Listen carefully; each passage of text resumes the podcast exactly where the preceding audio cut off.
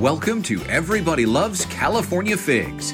This podcast features conversations with growers, chefs, retailers, dietitians, and more. Anybody and everybody who loves California figs. And that's a lot of people. California figs are growing in popularity due to their nutritional profile, versatile flavor, and overall deliciousness. Are you a fig fan? Then this podcast is for you. We're delighted to have with us in this episode a husband and wife team who are third generation fig growers and leaders in the industry. I'm your host, Joel Hastings, and I'd like to welcome Paul and Kathy Mesple, who live in Fresno, but whose orchards and facilities are in Madera County, just north of there. Thanks for joining us on the California Fig Podcast, folks. Well, Joel, we're very, very glad to be here and excited to discuss California figs and the fig industry with you. That's great. Paul, you're a third generation in your family who have been uh, growing figs. Uh, give us a little bit of background on your family and your farming operations and your connections with California figs. Oh, thank you. Yeah, uh, my grandparents uh, came to Fresno in the early 19 teens and started farming here in North uh, North Fresno area, and mostly started out with grapes, which they were more familiar with coming from France. But a cute little side story is is that in working in those days behind a, a team of horses, plowing the uh, the vineyards, when you got to the end of the row, you were always looking for shade because there's no shade in the vineyard. So my grandfather started planting figs as a border, as several of the other farmers in, in the area did. Figs are all as borders around their vineyards. So when they got to the end of the road, they could take a break in the shade for a few minutes before they went back. So uh, my father uh, saw the benefit of growing figs and thought they were a very good product.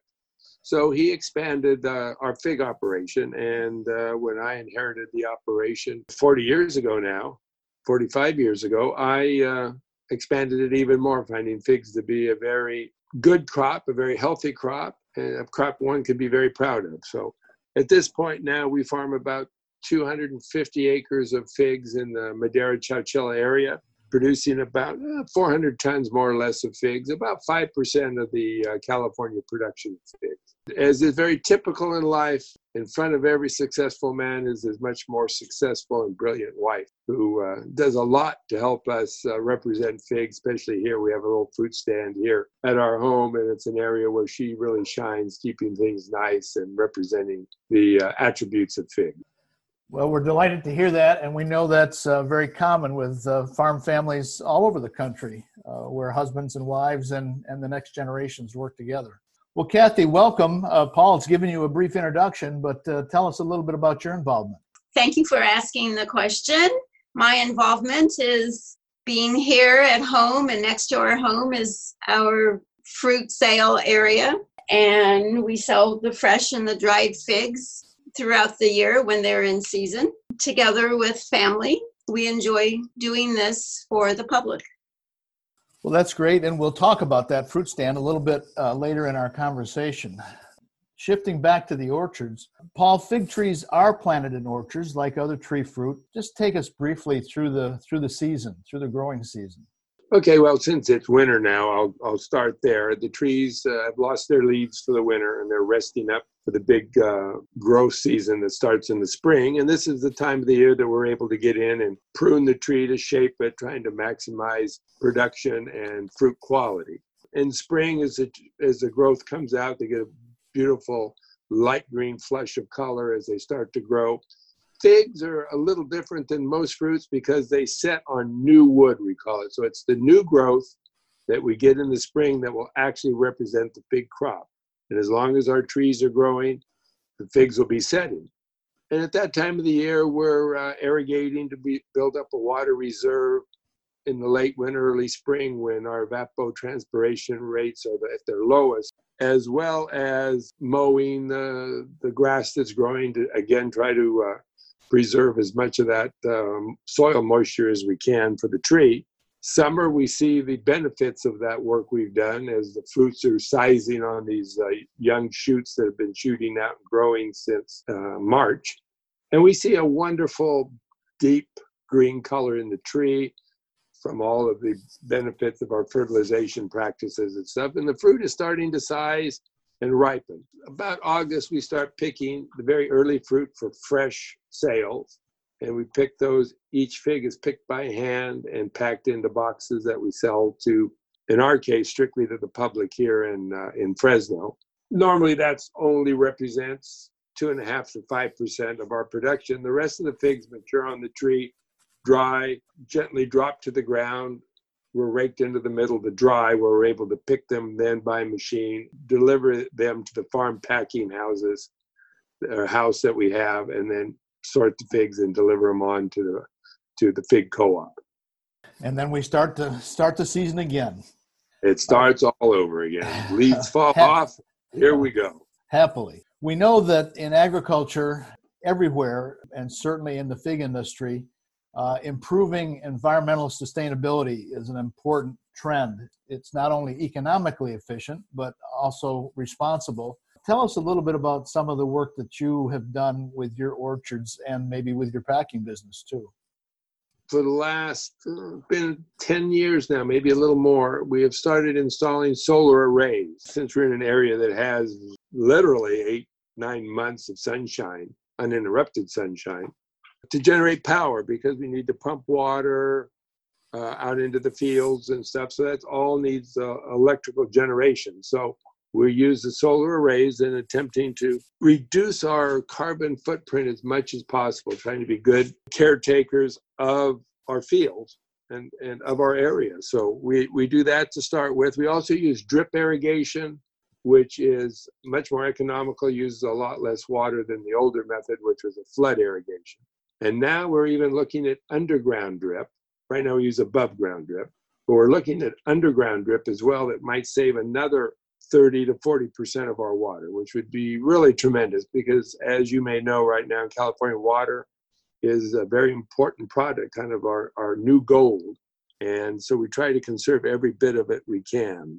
That's where we're at, as well as at the co-op, we there as well, we have done solar installations we have done a uh, di- what we call a digester, where we're able to clean up our uh, tail water from washing our products before we send that water on to be further processed by the county.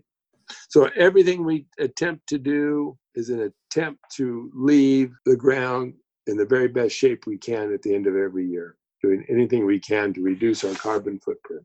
And that makes a great story and a, and a great accomplishment. Kathy, a moment ago you mentioned your fruit stand, and uh, I've been lucky enough to visit you there and enjoy uh, buying some of your produce uh, and your figs. Give us a little idea of what your customers uh, enjoy when they when they know figs are in season. What are what's some of the feedback that you get? What do you hear from your folks uh, about your figs? Our customers are thrilled to have a wonderful variety of fresh and dried figs to select from. And many of them call before the time when they're ready to be sold, um, anxiously waiting to um, know when to come over to buy some.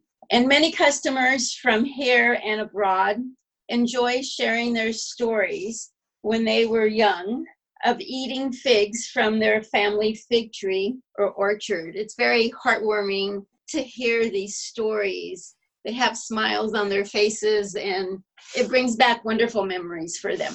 With the terrific televised cooking shows and food magazines that all of us enjoy watching and having, people have gained so much wonderful knowledge of enhancing their meals and snacks throughout the day with fabulous fresh and dried figs. Yeah, I think it's a real compliment to the to the Fig Advisory Board, the work they've been able to do to get figs to be up front in a lot of magazines and just to remind people about what a wonderful product it is. And the two of you, and particularly you, Kathy, have an advantage that some growers don't have who sell uh, to a market or sell to a wholesale buyer and never get that customer interaction. I'll bet that's great fun it is fun and it's um, very satisfying to to know what Paul and his family through the generations have, you know, accomplished with their work and what Paul is doing now within the fig industry and meeting all the different wonderful people from the different areas of fig production um, and putting it all together. And I enjoy talking with people and sharing what we have and know about figs. Everybody Loves California Figs is brought to you by the California fig industry. California has the perfect climate for growing figs, which is why 100% of dried and 98% of fresh commercially grown figs in the United States are from California. The California fig industry is passionate and takes the utmost care in growing, harvesting, and packaging the most sustainable, delicious fruit in the world. Figs are naturally sweet with no added sugar and provide 5 grams of fiber per serving. Look for California figs at your favorite restaurant or local grocery store in the produce or dried fruit aisles. For more information, visit californiafigs.com. Well, Paul, a moment ago you mentioned uh, your cooperative, and you're a leader in that cooperative. For for some of our listeners who aren't as familiar, tell us what is a farmer-owned cooperative, and and what does it do, and, and how does it work?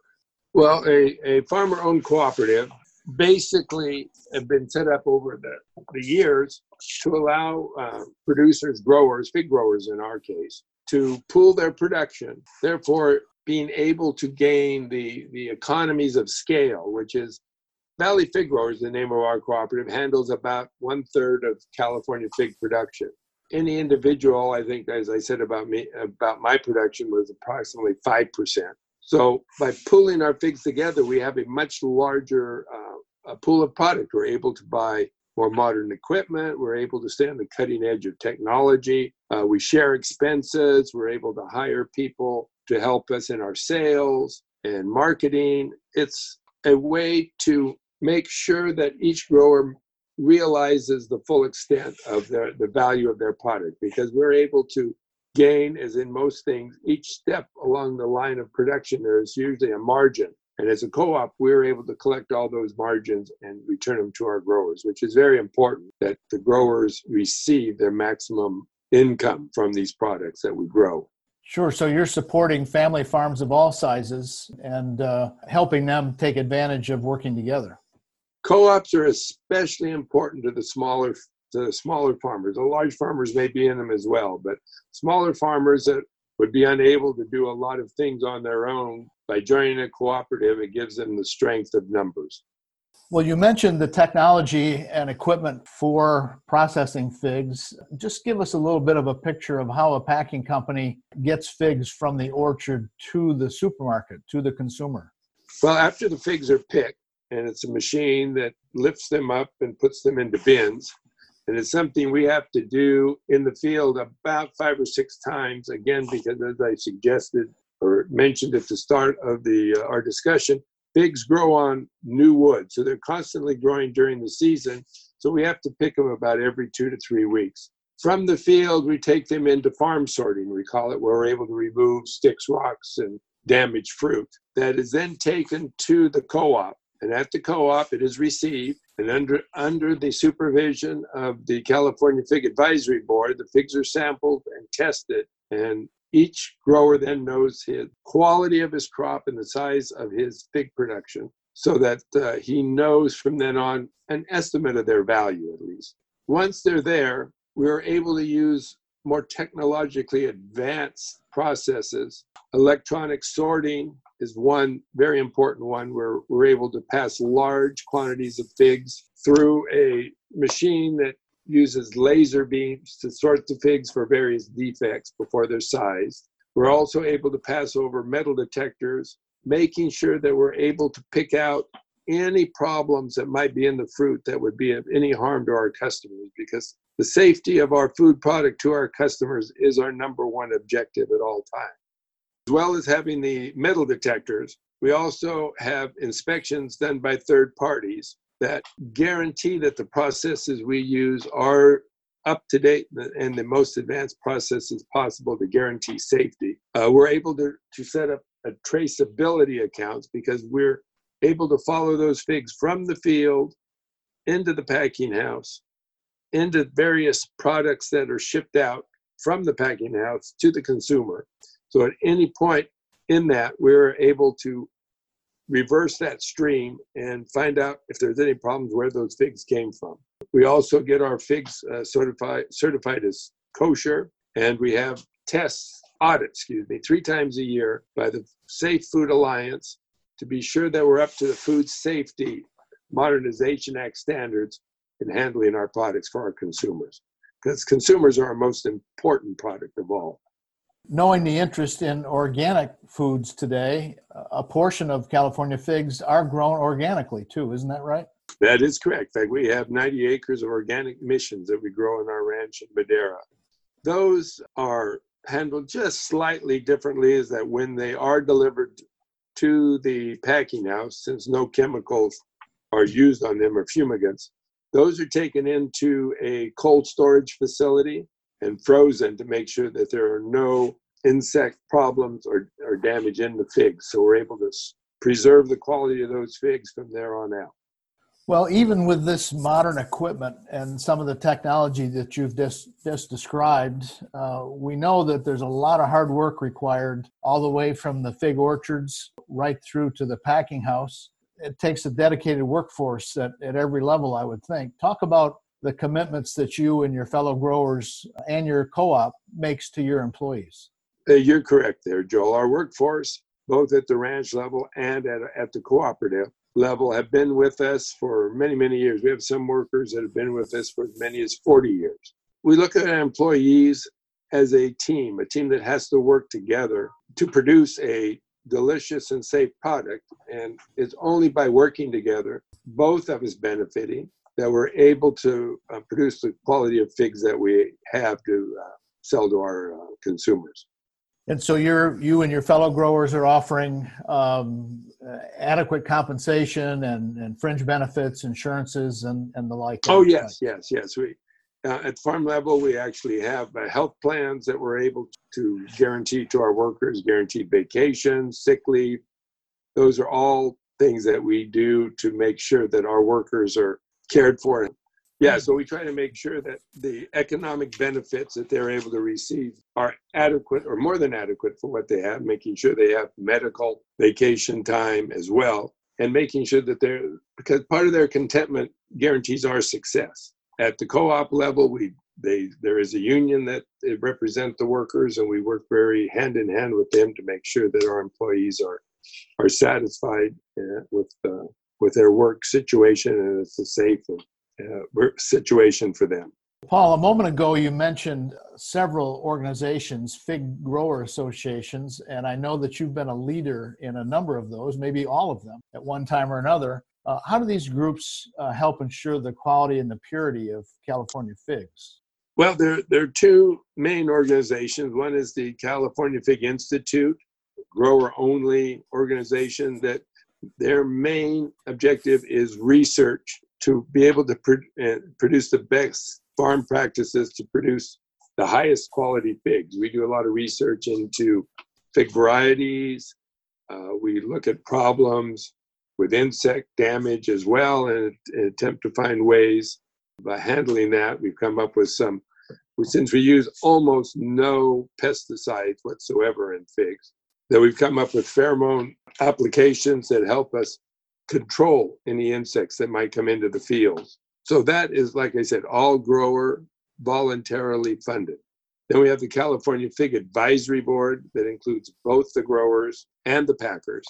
And that has done a lot of work, some research, but they've done a lot of work in helping us to maintain high standards. As I said, when figs enter into the system at the packing houses, the California Fig Advisory Board make sure that they're sampled and checked for all defects and all, all uh, quality standards. Uh, it's also been very fundamental in advertising and PR, which puts figs to the forefront of various groups and in magazines across the country, helping us showcase the benefits of our product, the lush, delicious figs that we grow.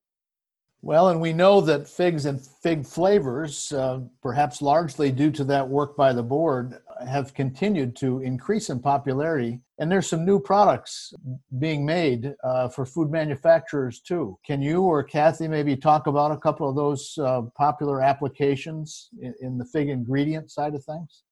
Yes, uh, I think one of the biggest ones we've been able to come up with are uh, flavored fig pieces, where we take a fig and we add a, a, flavor. Figs themselves have a very distinct flavor, but they also accommodate other flavors. So we've been able to come up with fig pieces that are blueberry, raspberry, strawberry flavored that have been used by companies to put in trail mixes, into uh, breakfast cereals.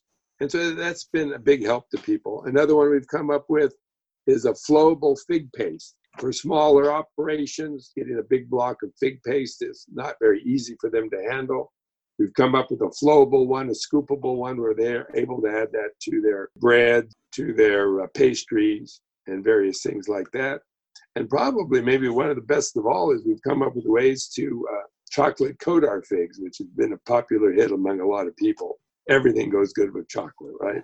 Amen.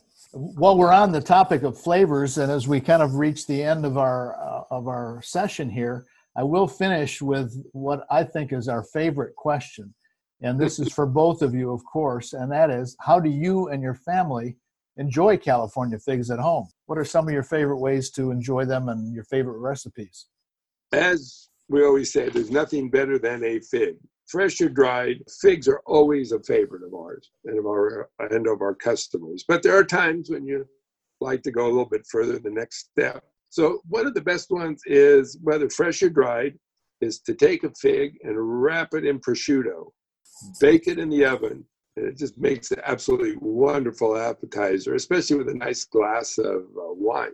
Another one, especially good with fresh figs, is to cut them in half, barbecue them, grill them or barbecue them, and then if they come out while they're still warm, drizzle them with a balsamic vinegar reduction, and it's just absolutely wonderful. So there are three ways to enjoy figs, but as any way that you can think of, you will enjoy figs. Well, and we've enjoyed talking to a couple of leading chefs too, who've had some great ideas and make mouth-watering dishes. Absolutely, yeah.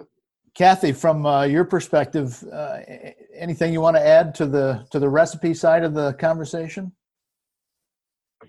There is fortunately wonderful recipes to um, use figs with the three meals of the day and the desserts and the snacks and and there's wonderful sources of information through you know the websites and cookbooks. We we live in a very fortunate time with the wonderful product and the wonderful people whole vertical level of um, working with figs. Everyone has so many ideas and and working together brings out a good product that can be used in many ways for example paul found a, a fig recipe for a pie using fresh figs. Yeah, absolutely. One of the simplest recipes ever. You buy a, uh, a uh, pastry shell to, to put in a pan, you know, a crust.